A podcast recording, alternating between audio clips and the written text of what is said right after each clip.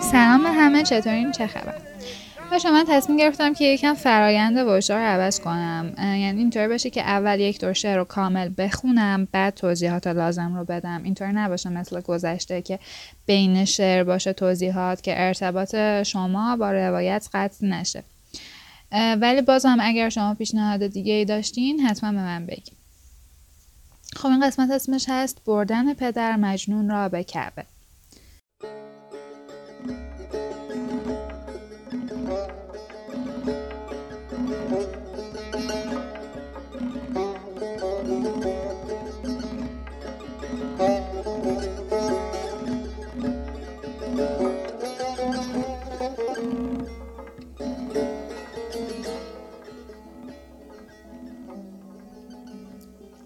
چون رایت عشق آن جهانگیر شد چون مه لیلی آسمانگیر هر روز خنیده نام تر گشت.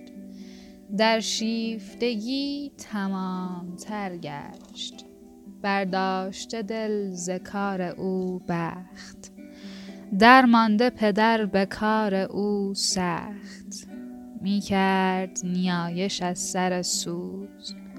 تا زان شب تیره بردمد روز.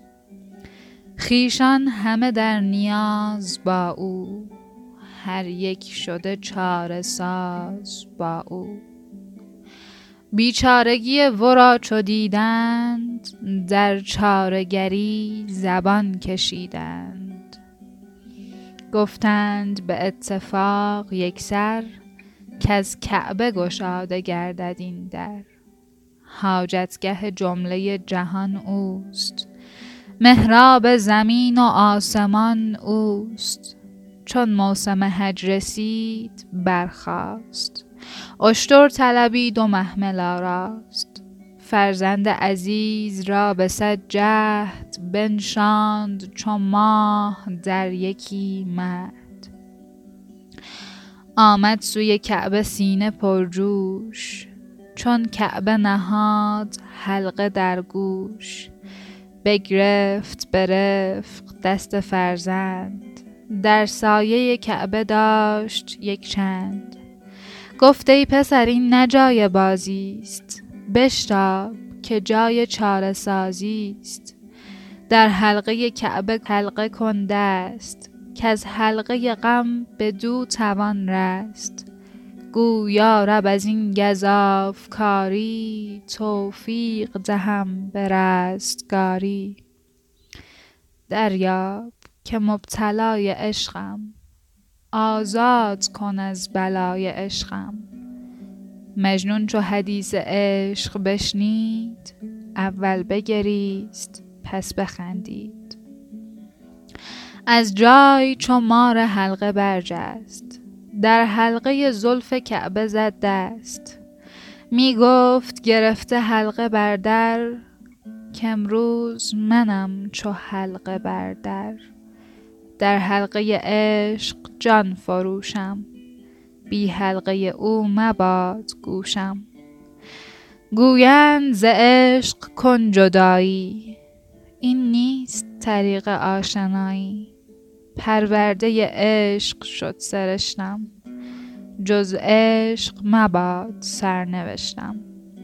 یا رب به خدایی خداییت وانگه به کمال پادشاهیت کز عشق به غایتی رسانم کو ماند اگرچه من نمانم. از چشمه عشق ده مرا نور وین سرمه مکن ز چشم من دور. گرچه ز شراب عشق مستم عاشق تر از این کنم که هستم. یا رب تو مرا به روی لیلی هر لحظه بده زیاده میلی. از عمر من آنچه هست بر جای بسان و به عمر او در افزای گرچه شده ام چو موی از غم.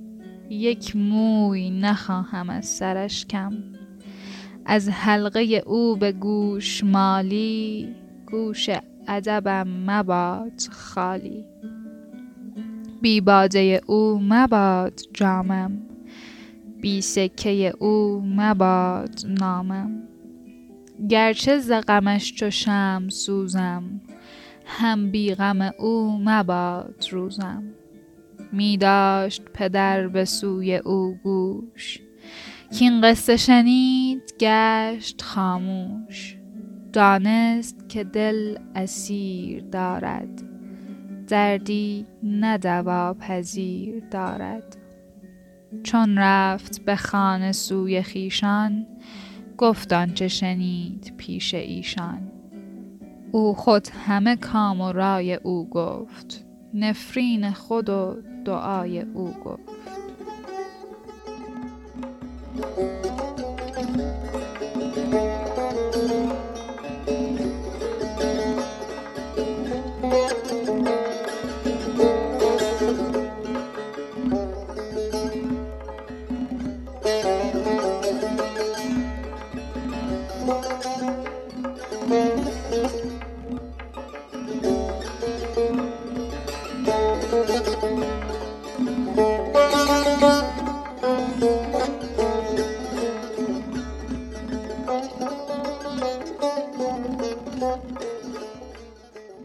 خب اول از همه بگم که این قسمت اعنات داره اعنات یعنی شاعر خودش رو به سختی بندازه برای اینکه یه چیزی رو توی شعر خیلی تکرار کنه. حالا توی این شعرم نظامی خیلی سعی کرده که کلمه حلقه رو به معانی مختلفش هی تکرار کنه و خاطر همین که اعنات داره خب قضیه از این قرار شد ماجرای عشق مجنون که خیلی مشهور میشه و برای همه آشکار میشه پدرش فکر می‌کنه که چیکار کنم چیکار نکنم.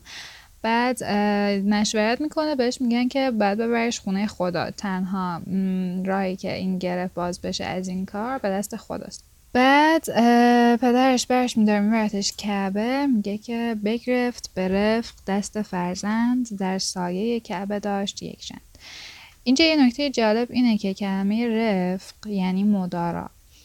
بعد رفیق هم از رفق میاد دیگه یعنی ریشش همون رفقه. بعد رفیق معنیش میشه یکی که خیلی باهات مدارا می‌کنه. به نظر من خیلی قشنگ بود گفتم به شما من بگم. بعد پدرش بهش میگه که از خدا بخواه که تو رو از شر این عشق خلاص کنه کلا. آزاد کن از بلای عشقم. حالا مجنون چی میگه؟ میگه که می‌گفت گرفته حلقه بردر که امروز منم چو حلقه بردر. درای قدیمی رو اگه دیده باشین پشتش یه حلقه ای داره و اون حلقه برای همیشه پشت داره هیچ وقت نیست که اون حلقه بیاد داخل. حالا مجنون هم داره خودش رو به حلقه در تشبیه می‌کنه. میگه من توی این ماجرای عشق مثل حلقه بردرم که هیچ وقت نمی‌تونم واردش بشم. همیشه فقط آویزون شدم از درش. در حلقه عشق جان فروشم بی حلقه او مباد گوشم. عشق رو به یک میدانی تشبیه کرده میگه حلقه عشق که میگه من هرگز پامو از این مسیر عشق بیرون نمی‌ذارم. حلقه به گوش بودن که می‌دونین یعنی غلام کسی بودن. میگه هیچ وقت نمی‌خوام یه روزی برسه که من دیگه غلام عشق نباشم. از حلقه او به گوش مالی گوش ادبم مباد خالی. میگه اصلا نمی‌خوام هیچ وقتی بیاد که گوش ادب من از گوشمالی و تنبیه لیلی در امان باشه. بی باده او مباد جامم. جام استعار از وجود مجنونه باد استعار از وجود لیلیه.